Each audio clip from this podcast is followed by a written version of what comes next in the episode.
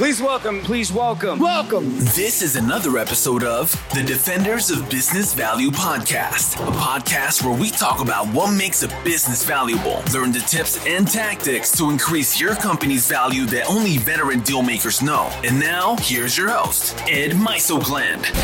Welcome to another episode of the Defenders of Business Value Podcast. I'm your host, Ed Mysogland. This uh, this episode, you know, there's probably nothing more important um, in deals than accounting and and the integrity of the financial statements. And as I've said on the podcast many times, valuation, you know, it's it's earnings, it's growth, it's risk.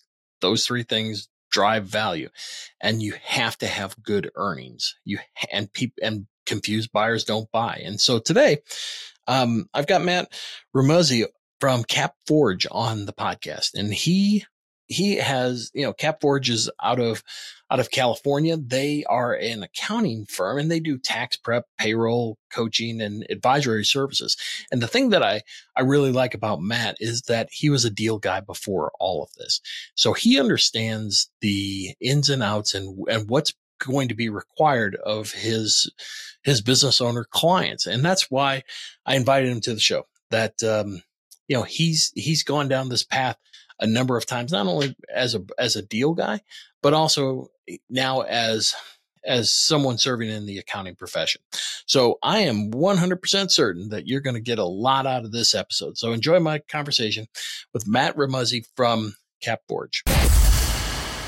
Well, Matt, welcome to the show. Thanks for having me. I'm happy to be here. Well, well, I'm I'm glad you are here. And and as we're as we're recording this in mid-November, you know, one of the things that I, I keep on thinking about is those business owners that are going to begin talking to their accountants about perhaps selling.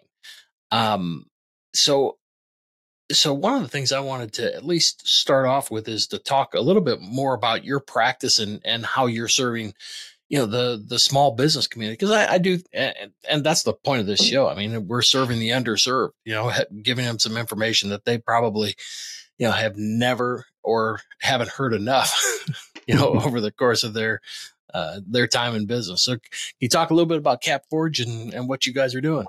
Sure. So we are focused on small businesses. Uh, we do bookkeeping and tax. Uh, bookkeeping is sort of where we started. That's our bread and butter. We've added tax over the years. And another area that we've added is really helping uh, our clients think about selling and get through the process of selling. My background before I got into this was I was actually working as a business broker. Okay. And what would happen was, right, the first step in somebody says, hey, I'm thinking about selling my business or I'm interested.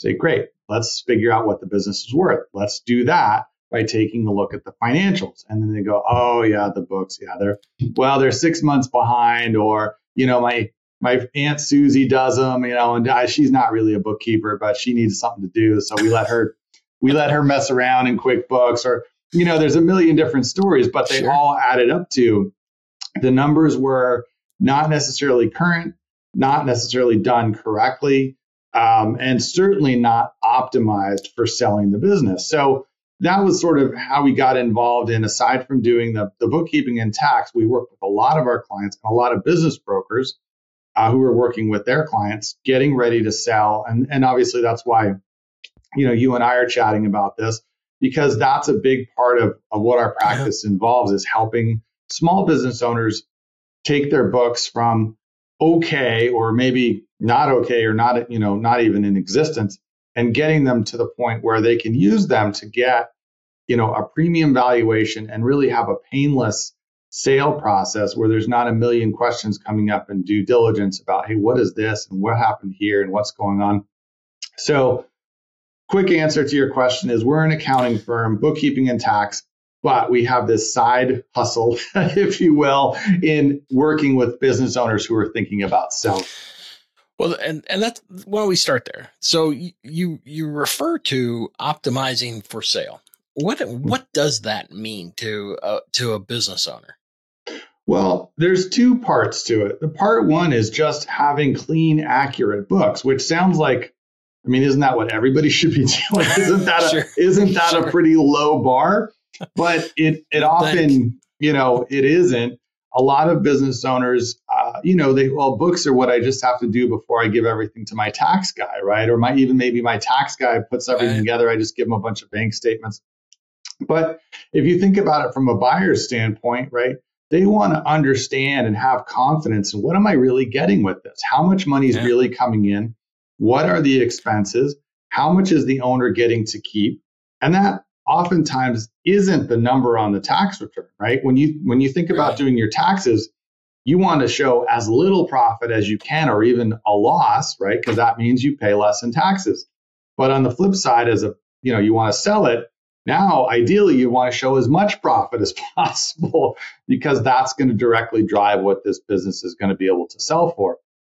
So step one is just having accurate, you know, complete books. That's yeah. that's the baseline. But from there, then optimizing it to us means going through and pulling out all the personal stuff, right? We don't want to take it off the books, but we want to separate it out because that shouldn't really count against the value of the business. One-time events, things that, you know, may have come up. Let's say, you know, somebody sued you and you had a twenty-five thousand dollars legal bill defending yourself. The new owner isn't going to have to pay twenty-five grand in legal fees. So even though that was a real expense that the business paid, let's move it down into the section of other expenses that won't, again, count against how the business actually did. It's not part of your normal operations, not part of your normal expenses. So our goal is to go through with the owner and really pull the business apart so that we can document clearly and transparently for any buyer that's interested or the bank that's going to potentially provide financing for this acquisition deal, exactly how much business the, the business is doing, separate from all that one-off stuff, the tax write-offs, the one-time events that, you know, sort of pollute the activity, but aren't really what a new buyer is going to inherit and what doesn't really impact how the business itself operates. Well, you know, one of the, the and it's just happened in the last, I don't know, a year, maybe eighteen months, you know, we're starting to see sellers preempt the quality of earnings reports that the mm-hmm. buyers typically do. And, and, and some of these sellers, you know, how, I guess from a, you know, I, I don't know if you do any Q of E work, but yeah. the, the, the, you know, the question is, you know, how do you, I think it's a great idea. I, mm-hmm. to me, I think you, you substantially changed the, the negotiating leverage with, with the buyer. If you hand them a, you know, whether it's a limited Q of E or w- whatever, something that says, you know what, you can rely on this. We'll rep and warranty the, these numbers um, more so than, than, you know, just kind of take it at, at face value. So I guess my, my question is, you know, give me the wraparound service. How does, how does that work when someone says, you know, I'm, I'm going, I'm going to put the business on the market. I need your help. Tell me what your, what Q of E means to you and how that relates to the buyer. Yeah, and, and you're right. I mean, we've been getting more and more requests from some of the brokers we work with. Hey, I've got this business. They have five million in revenue, you know, a million point five in EBITDA. Before we go to market, can you just look everything over, review, you know, pretend you're the due diligence team, which we do plenty of that as well. What would you find? What would you have questions on? What do we need to back up and and make sure that we have good answers for, or just clean it up to preempt even there being a question? So that's exactly what we do. We essentially put on our due diligence hats as if we were working on the buyer's team. And we go through the whole thing from top to bottom and say, you know, can you explain this? This doesn't make sense. Why is this here? What was this transaction? What happened? And anything that can be moved or cleaned up or, or recast in a way that's going to either prevent the question altogether or at least give us an, an easy way to answer the question we'll do. Anything that just, you know, look, there, it happened. There's no way to fix this. But at least we already, okay, here's the bullet points. Here's the explanation. Here's the backup documentation. So that way, when you're sitting at the table with the buyer, right, and you've either pre-done this and given them the report or you're at least ready, right, they're going to say, hey, I noticed in June of twenty twenty-two, this thing happened. And you go, I'm glad you brought that up. here's exactly what happened. Here's the backup. Here's the letters, the bank statements, or whatever it is. And then the buyer goes, oh, wow. Okay, great. Well, I you know, appreciate your explaining that. And that, and that makes a lot of sense. Because if what if the other thing happens, if they go, well, hey, what happened in June of twenty twenty-two? And you go, I don't know. What are you talking? What do you, let's see. Oh, and you go, oh, wow, that's yeah, I don't I'm not sure why that's like that. You as the seller just lost about twenty percent off the sale price. Isn't it? No, no. Even, and, yeah. Even if ahead. You could explain it later, right? Just the fact that you weren't yeah. ready and you didn't have to, and you have to go, oh, I got to ask the accounting team. I'm not sure. You know, that just loses yeah. credibility, because even if you can explain it, the buyer's mentality is, well, I found that. They didn't even tell me about it. I found it. Right. What else haven't I found that I didn't ask about that's laying somewhere in there undiscovered? And that they yeah. immediately feel like, well, there's more risk in this deal because I don't know what I don't know. And now I'm nervous. Yeah. And yeah. And it's funny you say that, because one of the things that, uh, and I guess one of the questions uh, that I know everybody asks is, what's the difference between quality of earnings and an audit? You know, what, and, and there's, there's a pretty big distinction. Right. And there's also, I mean, people talk about quality of earnings and quality of earnings light, mm-hmm. right? So it, it really has to do with the size of the deal and the amount of money you're going to invest up front in doing this analysis, and also the level of liability you're going to transfer to the people who did the review, mm-hmm. right? So most small business deals kind of come stamped by the broker with a disclaimer that says, look, the seller gave us this stuff. You know, we think it could it could be good, but it's really up to you sure. as the buyer to do your homework. When you go, you know, you get a quality of earnings or an audit, um, then you're getting you're involving a third party who's not only doing the review, but also signing off on it and saying, you know, to the best of our professional experience, this is accurate, and we will incur some liability to that fact, sure. right? If it yeah. turns out you buy the business and later discover we were way off base and there was a lot of problems, that accounting firm is now going to have some liability to the seller or potentially the buyer to make this thing whole, because right. they signed off on it.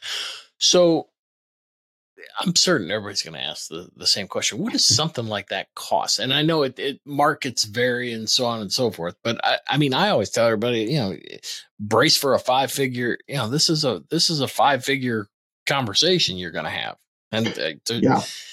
and so that's part, that's part one of the question, but part two of the question is, does it preserve value or does it amplify value? If you hand somebody quality of earnings, do you get, do you get that money? You know, it's kind of like fixing your bathroom or your kitchen or whatever in your house. You know, you're going to recover that, that on the sale. Do you recover, you know, when you do that kind of the preliminary work, do you recover it on the back end? Right. So to address the cost first, um, you know, when we do a, a review like this, it really depends on the size of the business and the complexity mm-hmm. of the business. And we'll do, you know, we work with businesses that go from six figures to eight figures. And the, the report, you know, and the, and the process can go from two or three thousand bucks for a small business that doesn't need a lot to ten thousand, fifteen thousand for a large business that needs a fair amount of digging in and, you know, recasting and so on.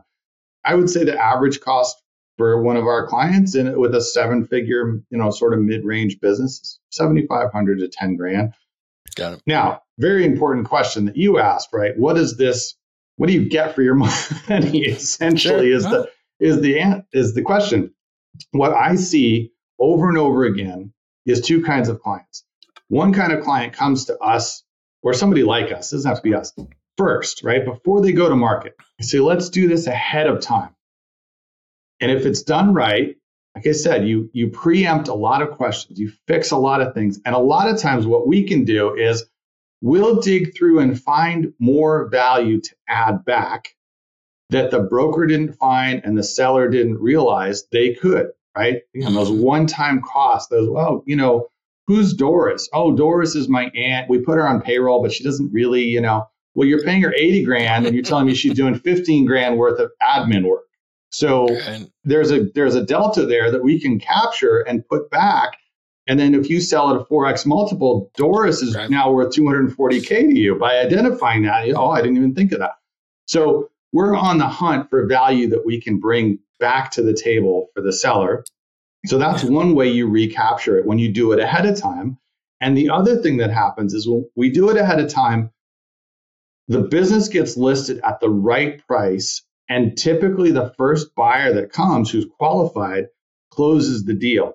So there's time saved in from the start of listing to the close of the deal. You generally only go through it once because it doesn't fall out in due diligence. The other client that comes to us is we've had two buyers fall out. Why? Well, both times they found all these problems in the financials. So we really realized we need to fix that before we can go back to market again. All right. Well, you, you burn nine months in legal fees and everything else, mm-hmm. falling out, finding, you know, their due diligence team found all these problems, but now you've got to fix them before you can go out again. And now, you know, when the third buyer comes along and goes, well, what happened with the first two buyers? Now you got to tell that story.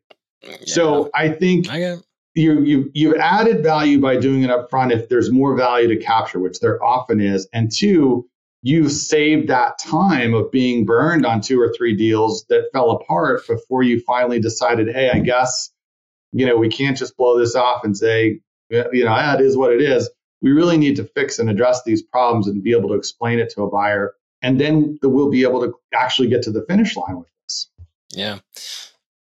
Well, I'll tell you one, and one of the things you, you mentioned is is finding things to add to the to the cash flow as opposed to take away, you know. And and I, I didn't look at it that way because I I normally the the the folks that we're squabbling with, you know, they have put so much on there, and it's like, man, it's you can't do that. No one's gonna no one's gonna buy into this, and. And unfortunately, then we're taking it away. But it's interesting that it, it can go the other way, too, that, you know, the things that right. that you hadn't thought of. Um, have you seen any interesting ways that that this, you know, that this is done? Like, for example, I've um, I've often thought, you know, as a deal shop, maybe we ought to, at, you know, bulk up the retainer and pay for the Q of E ourselves and and have. You know, that's just part of the, the the deal cost, so to speak. Have you seen any interesting ways that uh, that sellers have, have, have gotten that accomplished, or is it either one or either some guy some guy like me pays for it, or or they pay for it? It's we we definitely have brokers we work with who pay us rather than having the client pay us. Um, it it I think it depends on how the conversation goes, right? And how mm-hmm. valuable the seller perceives their deal to be and how valuable the broker perceives the deal to be as to who they can get to pay for it, right? Because sometimes, yeah, right, if it's a if it's a marginal deal and you sit down with somebody who's an intermediary and says, look, if you take it to market as is, you're going to get X. But if yeah. you can go work with CapForge and get this cleaned up, and get this right, I can get you two X. And I, I almost don't even, I'm not even willing to take it to market at the one X because it's going to be such a headache and the buyers are going to shoot this thing to pieces with all their objections and questions. It's yeah. almost unmarketable without fixing it. But if you fix it, now you've got something legit, right? So those yeah. people, they will come to us and how much is it? And then they may, now if the broker goes, look, this is a This is a fantastic business, even with these garbage financials. They go, yeah. I'll pay for it to get it fixed just so we can sell it and get you a premium because I know it's going to sell either way, but my job is going to be so much easier if I don't have to fight with the broker over all these, you know, well, what's this and how did that, and what what's going on. So it's it goes both ways, but yeah. either way, it facilitates the ability to sell, sometimes to sell at all and sometimes to sell at the price you could get versus the price you're going to have to take. Interesting. So let's let's talk about the the financials, and you know, where are the common areas that you see that, you know, it's like, man, if you guys would only just spend the time to, to fix this. Where where on the income statement and balance sheet are are you are you seeing the most value leakage, for lack of a better term? Oh, gosh. I mean, it, it's kind of all over the place. Um, you know, one of the things we see all the time is commingling, right? Either between uh, oh, business and sure. personal or multiple businesses, right? With multiple business, business and personal, you can pull it out for the most part and make the case. Although some expenses, you know, depends what it is, right? If it's, let's say it's a it's a landscape architecture business, it goes, well, those supplies were from my house. Well, how, you know, how do I know? Right. Really? I get, we get that. Right. That happens. Times. Sure. But the other thing is when there's, when somebody owns multiple businesses and they go, oh, you know, Joe and Bob and, and Jane, they work for this business, but they also, I mean, they mostly work for the other business. Mm-hmm. So again, okay, well, how do we, how do we know, you know, how does All that right. really split out? So if you can work that out ahead of time, do the allocation, come up with the backup, or take them off altogether, right? We don't, we don't really need yeah. them. I just sort of, I pay them from here, but they work over there. It's just always been easier. You know, all that kind of stuff that happens that sort of, hey, look, I own all the businesses, so who cares? Well, no one cares until it comes time to sell. And now right. people care. Now you have to pay attention to that. So how long do, does it take to, like, if I, if I unwind that, all right, so I've got, I've got, uh, I've commingled payroll and, you know, how long, you know, before, how long before the buyer, you know, can say, all right, you know what? I mean, we, we, I guess we readjust. All right. So we re basically rebuild the income statement to reflect that, you know, does it, I can't imagine that it, it's, it's helpful, you know, not, not helpful from the standpoint of, I th- I think, you know, confused buyers never buy, period. End of story. There is, you know, if they can't figure it out, you aren't selling. But what I, w- where I was going with it is that, all right, let, so we rebuild it. Does, does the buyer, does the buyer look at it and say, all right, I can go with that? Or is there a value penalty that accompanies it? You know, it's like, like you were mentioning earlier that, mm-hmm. you know, you got junk financials, you know, and now if I find it, you got a value penalty. You disclose it, you probably not, you know, or not as much. So I'm just curious to get your thoughts on, you know, we, we, we've now, we're now rebuilding some, uh, a, a, a set of financial statements. How, I don't want to say reliable, but how, you know, how does the buyer perceive rebuilt financials that you do? Um, you know, usually what I'll say is the truth comes out, right? So if you say, well, look, I, I took this person off payroll because they're paid from this company, but really they mostly work with the other company. So we, we made a small allowance and, and that's the truth. If they'll accept it generally at face value, but then if they go and talk to some of the other employees and they go, oh yeah, she was here all the time. You know, she worked late, she came uh, early, sure. she worked on the yeah, weekends. Yeah. They go, oh, wait, a, you know, hold on. Um, we've had cases though, uh, like with the last couple of years, right? Shipping has been crazy. We have some clients that do e-commerce, right? So shipping has sure. been a big thing. We've done recast financials using today's shipping costs. Look, if I was paying today's rate for the last twenty-four months, instead of these crazy up and down, all over the place COVID rates, this is what I would have made. Now these aren't These aren't our final financials. This is an Excel recast to show you yeah. what it would have been. But look, here's the invoice today for shipping. Here's the last three. Here's the price I'm paying. And if I had been paying this price all along, this would have been the margin. Now, yes, I didn't make as much as that because of this, but that's the only reason. And here's today's prices.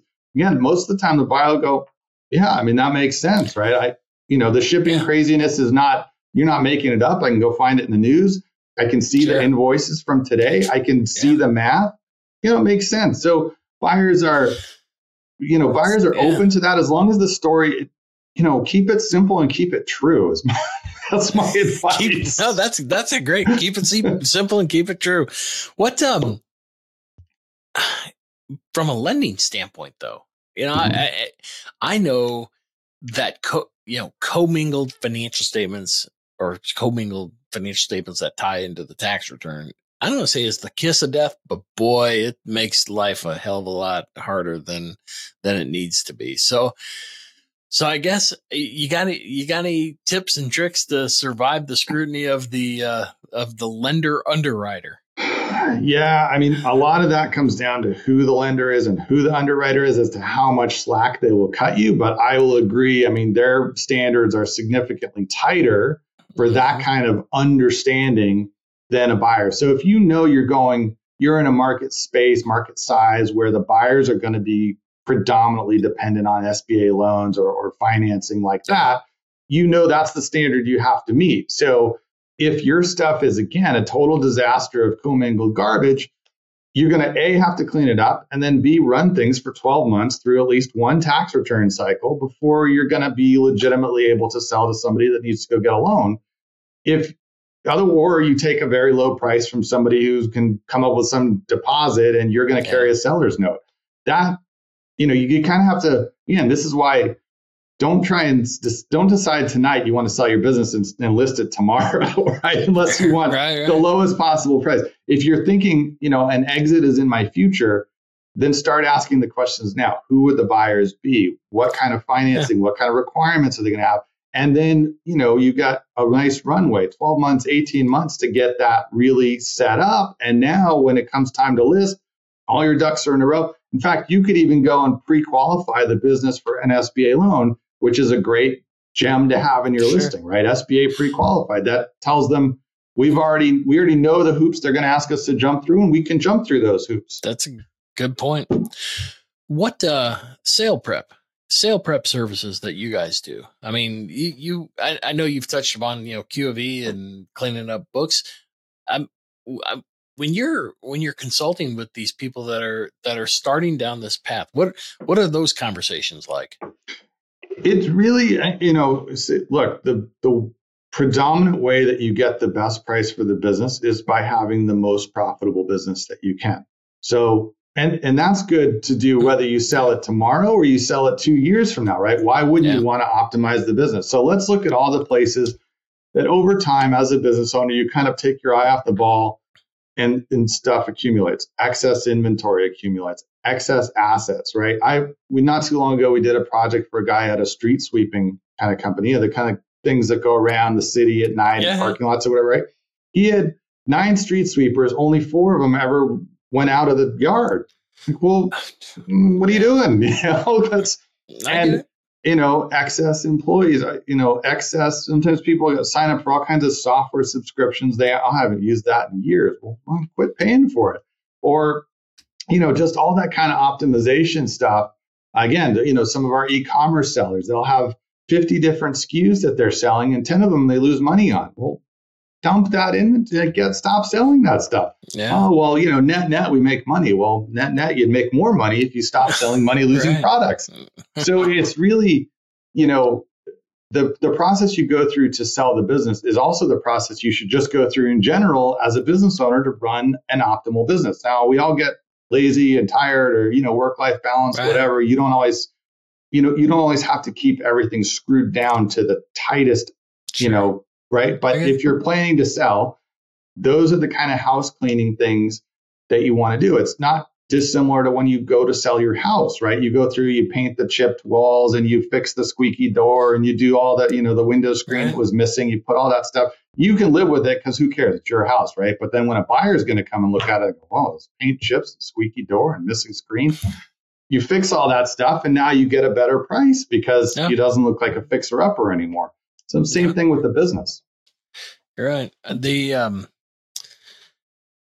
it it's funny you say on the on the subscriptions one, and this is this was a, a tip that somebody else had given was you know at the end of every year this guy changes his his he cancels his credit card and just gets a new card with a new number, and it forces his team to see you know every all their recurring charges and mm-hmm. and he. Yeah, and good on him.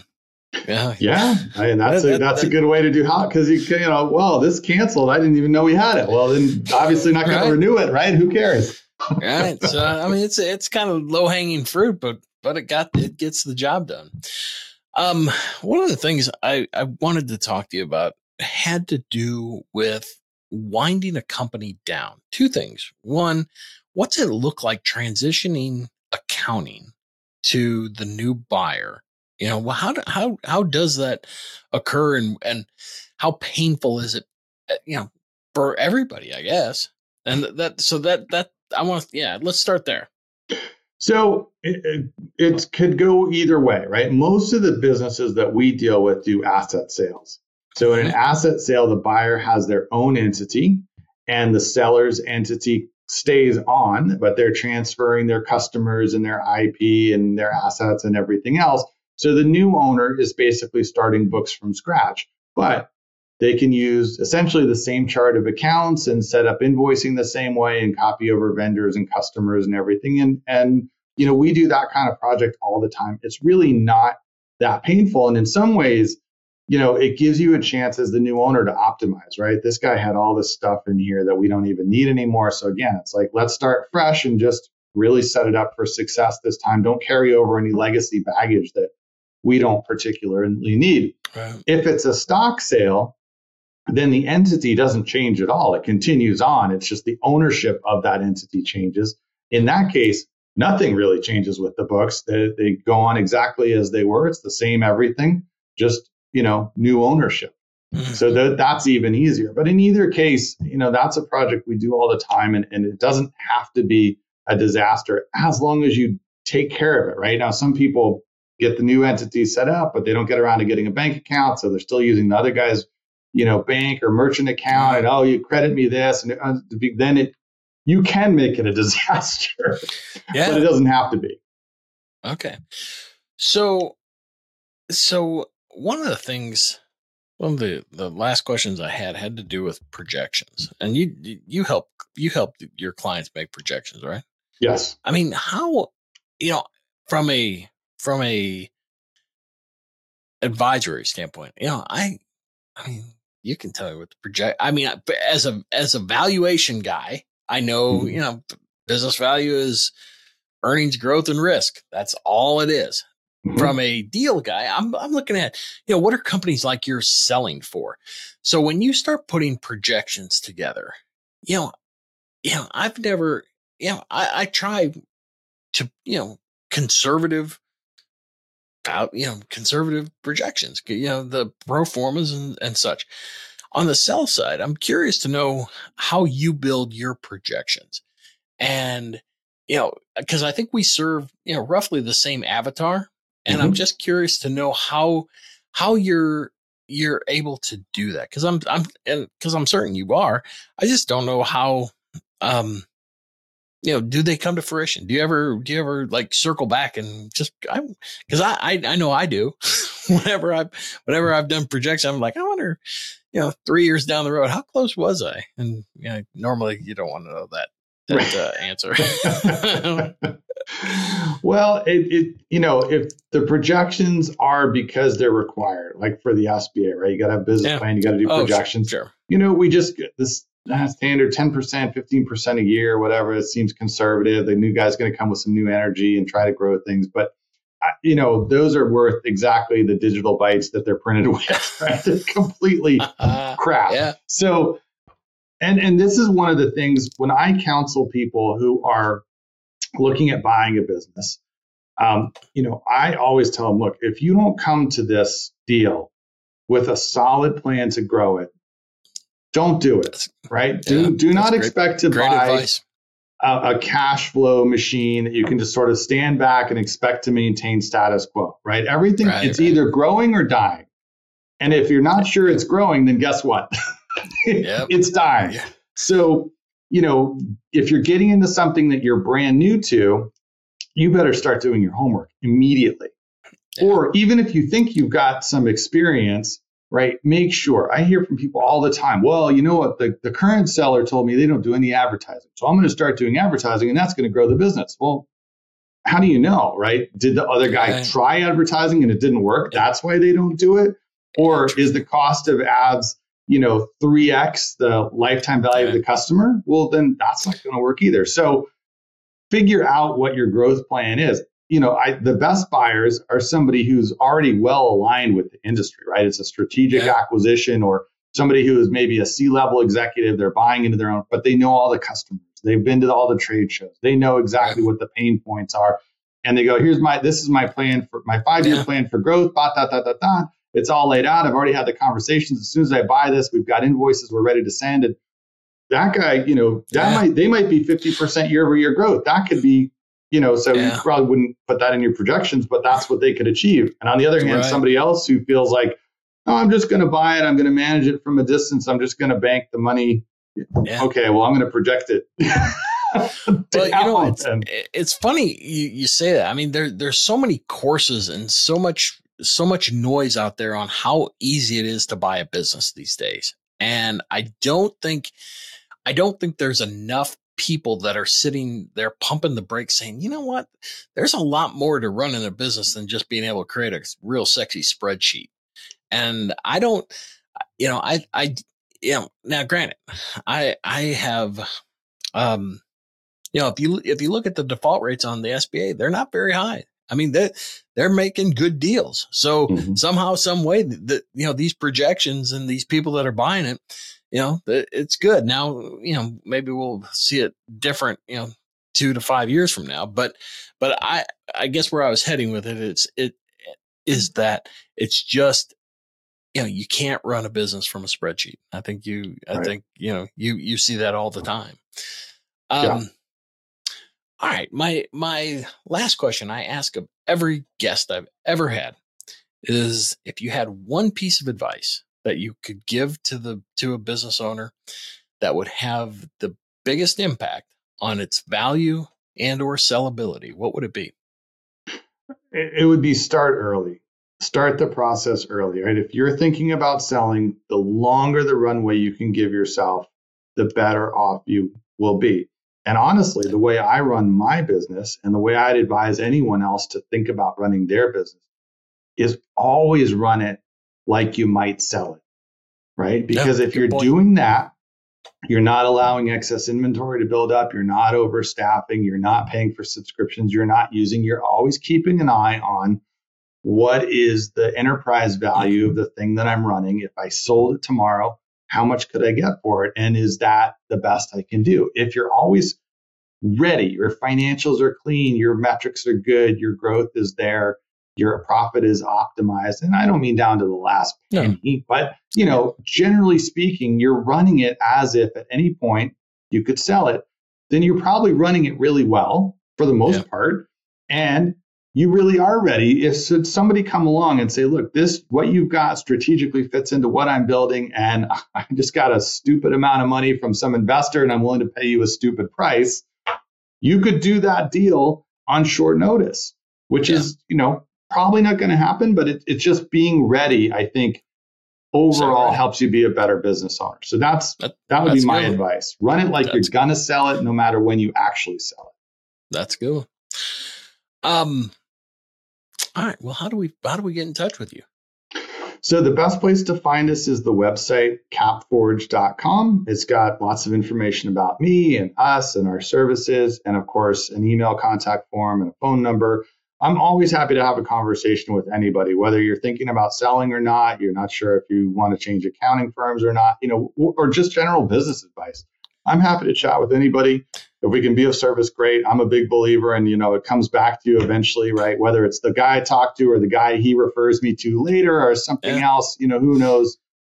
I'll put it out there. It'll come back. Got it. And and you can do work across the country, yes? Oh, yeah. We've got clients in all fifty states and actually a fair amount of clients who are foreign who own U S Oh. entities as well. So we're we're pretty nice. broad reaching. Nice. Well, Matt, I, I, uh, I'm really happy that we had the opportunity to talk. It was a it was a good one. I, and like I said, you're the you're the first guy that that does your kind of work that's been on the podcast in one hundred twenty episodes. So I'm wow. it, it, you delivered, my man. All right. Excellent. Well, hopefully if we can be of service to anybody who's listening, you know, we're happy to do it. And I think, honestly, there should be more of us out there. I think this is a key piece that a lot of times doesn't get looked at until too far down in the process to where it could have been a lot more help if it had been done sooner. No, great, great point. Well, thanks, my friend, and have a great holiday. All right, you too. Thanks for having me. This was another episode of the Defenders of Business Value Podcast. For more episodes packed with strategies to increase the value of your business, visit defenders of business value dot com for show notes, transcripts, and free tools to start you on your journey. Subscribe now so you don't miss any future episodes.